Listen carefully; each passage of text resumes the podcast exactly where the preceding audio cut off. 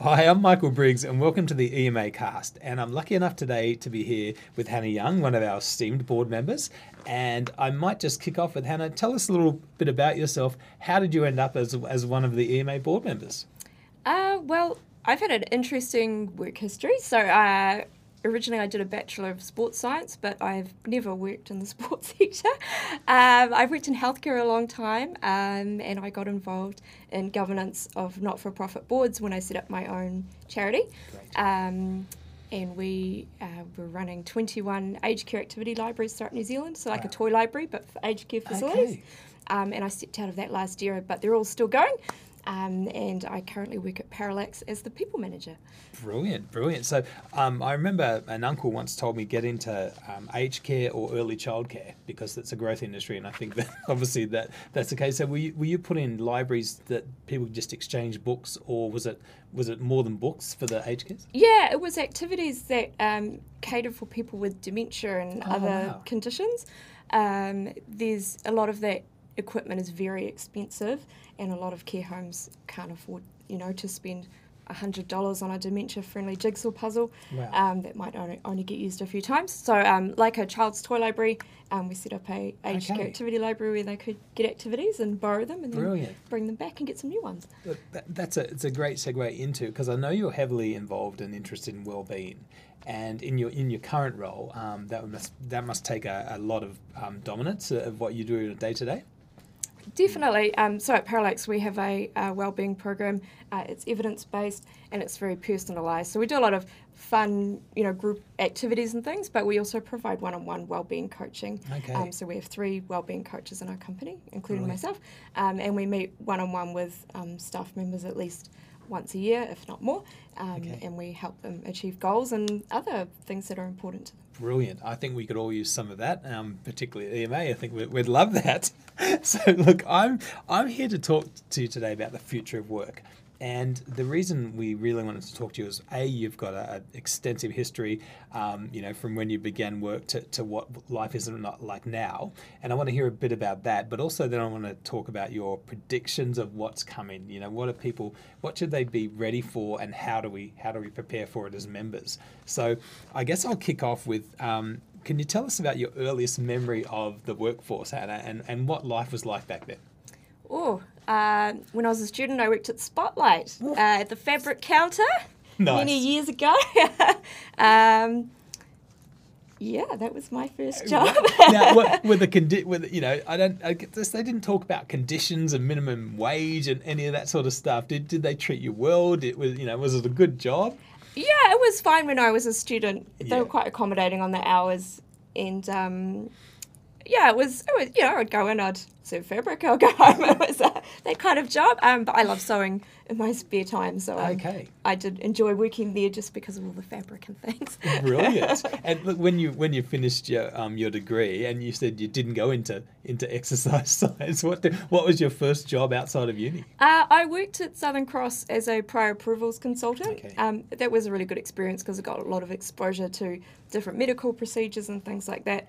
And during my degree, I, I did really enjoy anatomy and rehabilitation, Okay. um, and that's how I got into healthcare was through that. Brilliant. So, and I guess you're doing more now about the mental um, rehab than the physical rehab.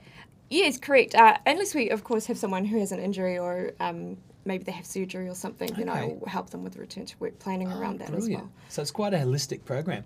Um, how many how many staff are at Parallaxx? Ooh, a good question. Uh, we're in the high 80s now, I believe. Okay. I can't think of the exact number. No worries, but that, that, so it's quite big. And and um, what what's the type of work that they do? Is it, is it something that could, they can lead lead to injury or any sort of chronic stuff? Um, I think our bigger biggest risks would be um, mental health and burnout, um, Okay. or um, occupational overuse syndrome from a lot of um, what our guys do is desk work. Okay. Um, so we um, do have to be mindful of that. Um, so all our team get ergonomic assessments um, to prevent that from happening, or if they have any pain or discomfort, we highly encourage reporting so we can get onto it straight away.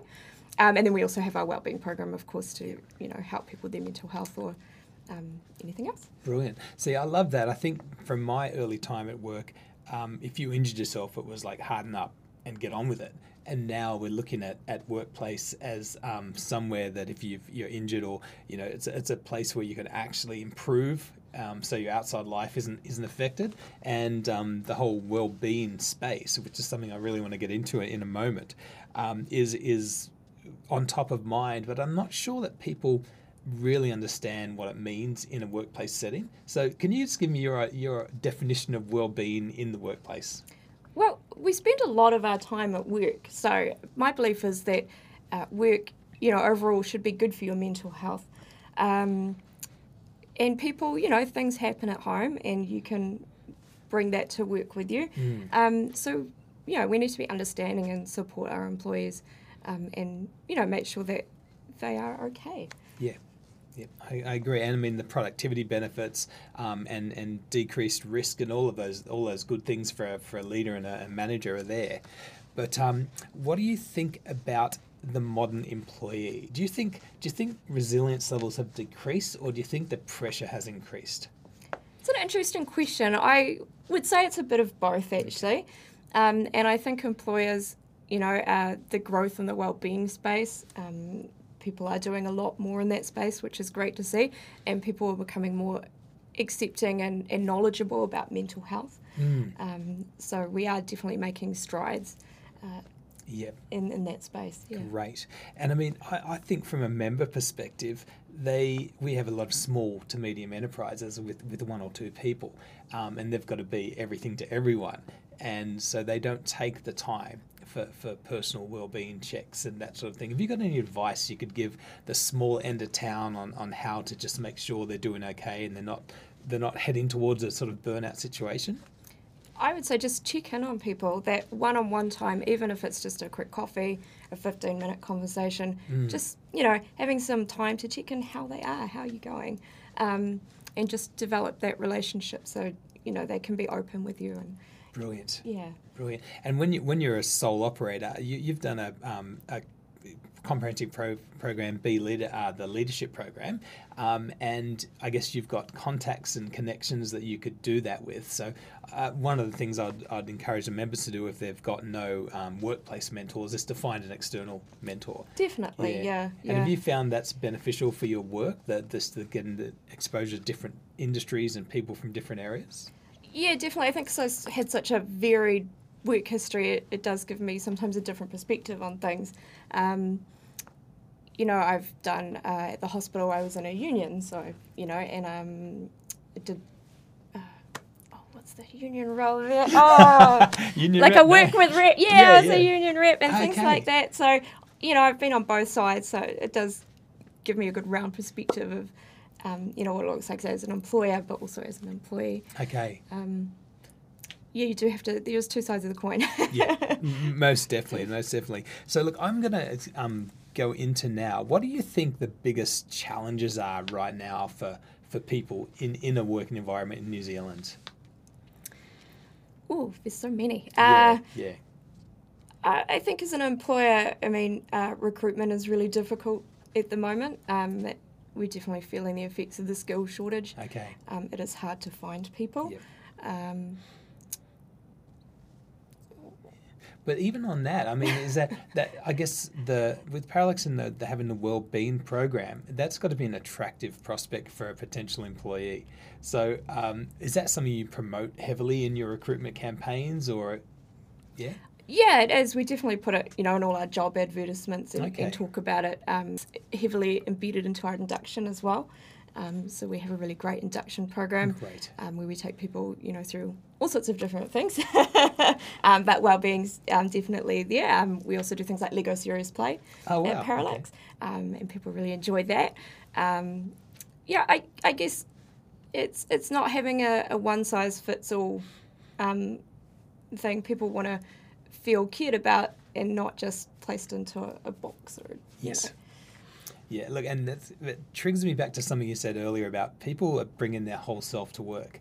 And I think that um, managers, they can't be overworked now and not have time for staff. They've got to make time to know staff and, and give them what more of what they need and less of what they don't.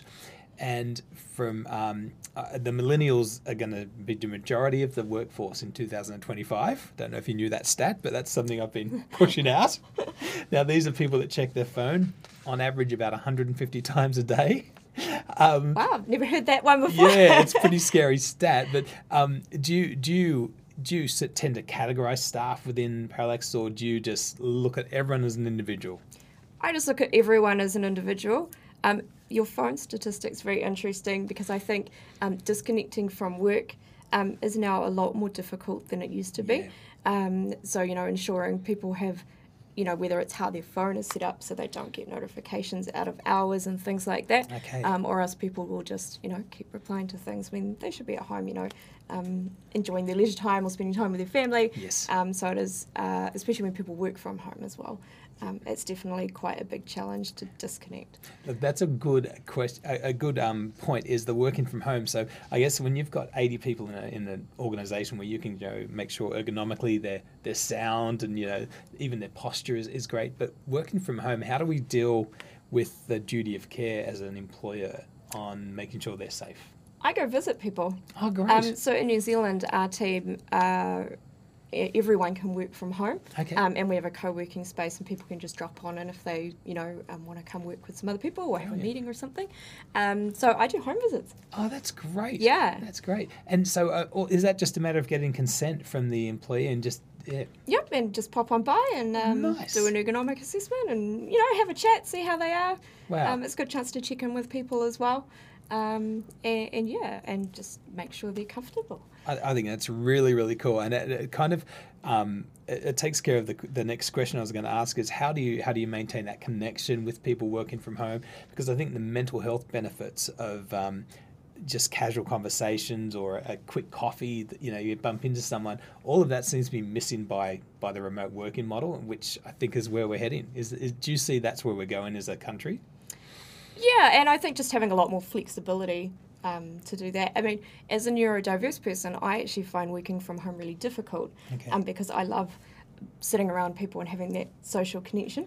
Um, so now I have a person who does what's called body doubling with me. Um, so we dial in um, to a session together um, twice a week for wow. four hours, and we uh, tell each other what we're working on for the day, um, and then we just hang out and work. We might not necessarily talk to each other or anything, but it's just having that physical presence of someone else there. Wow. Um, and it makes me feel a lot better about working at home. That, that's a great idea. I think everyone could, could benefit from doing that. And um, yeah, we always think that we have to go online for a purpose, but I've got my I've got four brothers all in Australia, and often on a Friday night, just we'll have a drink and just have the open channel and just talk to each other occasionally. It's not like I you know have to entertain them the whole time. So I think that's a really really good idea think we should all try that. I might do that with you, Jason. Would recommend. It's great.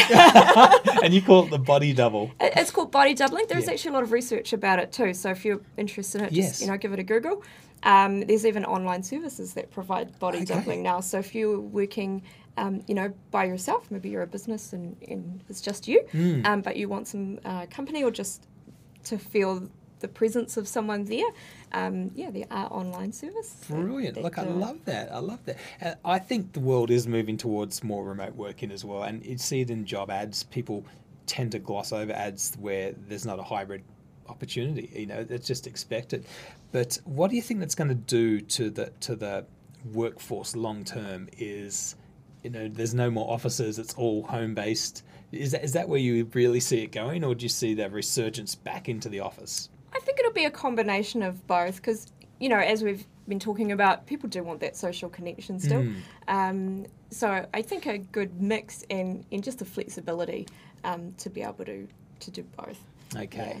Good. And look, can I talk specifically about not for profit? Because I know you've got a really, um, you know, good amount of knowledge in not for profits, and EMAs are not for profit. So, do they operate differently, really, than than a corporate, or is it is the are the walls blended a little bit now?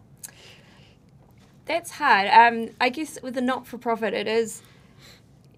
You do worry about, a lot about funding and things like that. Um, yeah, I certainly found it difficult when I was working in mine. Like you, you worry about where you're getting your next money. From, you know, where you're getting the next lot of money from. Um, uh, but I, I guess it's different to different not for profits. Like if you're a bigger one that does get a lot of donations and things, Yes. you know that you might not have to worry about that side of things as much. Yeah. Um,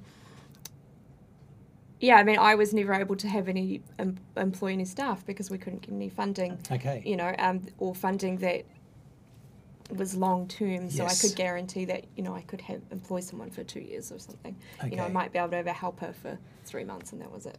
Wow. Yeah, Yeah. was- it's it's tricky, and and the funding is it can be very difficult to get. Right. Yeah. And I guess that's you, you do it for love, then it's a passion. And um, I think that's where the workforce might be heading to is that you have to find a way to make an employee feel passionate about about what they do. Um, and I like to throw stats at you, Hannah, and get your get your views on these things. You probably know this one, but um, I've heard that with some of the the more recent generations of workers, we're not going to be able to judge loyalty on how long they stay. It's how invested they are for the short term that they're with your company. Um, what do you think about that? That's a, another interesting stat. Yes. I should have warned you about all these. that's Full of right. stats. That's all right. I love stats, so we go. Oh, great, great. Hmm, Um, I'm not sure. It's because the experience, you know, at Parallaxx, we have a very low turnover rate, Great. and you know, uh, I know we have a lot of loyal staff. Okay. Um, but in other businesses, yeah, people do look for the next opportunity a lot Mm. quicker than they used to. You know, so Yeah. yeah, that I feel like that would be quite valid. Yeah. Yes, I guess maybe for the for the millennials and the, the the Gen Zs or I'm not sure Gen Z or Gen X. I always get them mixed up. I think Gen X is the the youngest. I think so. Yeah. anyone out anyone out there can You're help me? me all these tricky Yeah, questions. sorry, sorry. I should, someone can type in the in the comments what that is for us. Um, so look, I'm I'm going to get now into crystal ball gazing, Hannah, if I could, and ask you about um, what do you think are going to be the biggest challenges for businesses in the next 20 years in New Zealand, just in New Zealand context? I think it's um, in our industry we've got a lot of change going on at the moment. Okay. Um, we've got new qualifications in, so the barrier of entry into our industry is getting a lot more difficult. Okay. Um, and the cost of those qualifications as well. Yes. And um, we're starting to see the emergence of a specialist. So in our Okay. industry, you know, you might have someone who's an STMS, so they're out working on the road, um, and they may also draw temporary traffic management plans, do a bit of auditing and things now. But now we're starting to see people who only draw temporary traffic management plans, or they're only an STMS. Um, so it is becoming a lot more specialised, and that's lining up with the release of qualifications um, that align with how that's going. Okay. Um, so it's getting harder for people um, to, you know, change across to a different role within our industry Mm. um, because you do now have to start having these very specific skill sets. okay. Um, whereas, you know, you, you could, you know, be an STMS, go out auditing, draw some plans and things Rightio. like that, but it's it's getting more difficult to do that. Interesting. And what do you think that would do for their long-term employability? If they, if they become too specialized, is there a danger that, you know, that if that role decreases or if it, you know, can be automated, that they're they're out of a job?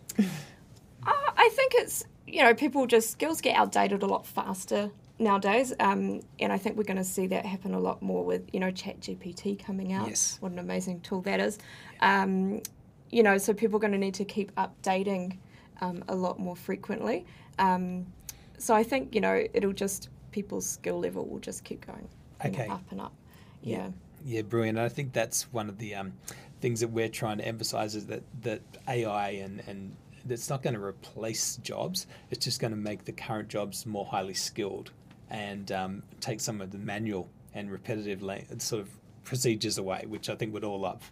Yeah, exactly. And, and you know, I hope it provides the opportunity for people to upskill, um, you know, and increase their skill range or the scope of their job because if some of it's more automated, you know, that might free them up to do other new things, which would be really great. Great, great. And I think that leads back to more well-being because it's more engaging roles and less repetition. So I think, yeah, I, I see it as a, as a positive part of our future, the AI. So Um, do I, yeah. As a writer, though, not sure about the AI chatbot. that scares me a little bit. I did get it to write me a poem about road cones and unicorns the other day, and it actually did a good job. that is brilliant. I love that. That's a, that's a good use of it. I look, I'm I'm nearly finished, but I'm just going to ask um, a couple of curveball questions just to just to mess with you, Hannah. One is, you know, we've all struggled through COVID, and the life has changed. Do you have any um, any kind of uh, insights or or ways that you can get people can get back to being uh, excited about work again? because I think I think the burnout's real, and I think a lot of people are dragging their feet. Whereas maybe five years ago, life didn't look quite so so mundane, I guess.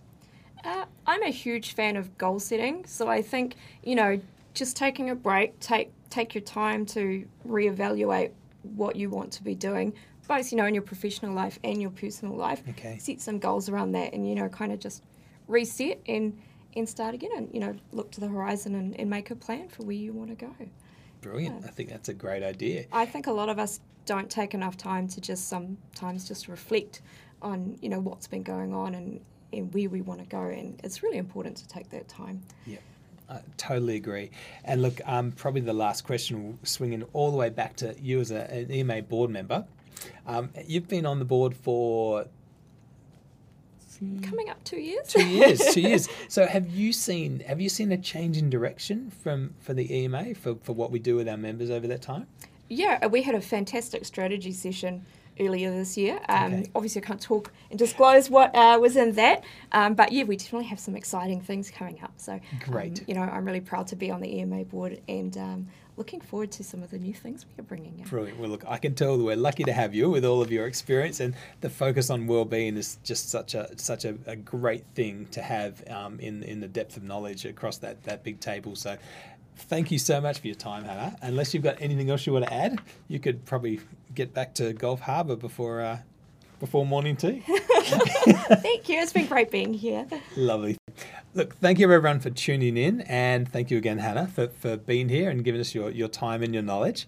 And um, please make sure that if you liked anything here, wanted more information, uh, just comment below. But otherwise, this is the first of our board member podcast series where we're going to interview our board and get deep into their knowledge and how that can help you as a member. And we know that it's going to spark a lot of different rabbit hole discussions, but it's all about the future of work. And we think that that's, that's something that we're all struggling with and all confused about. So thanks again for joining.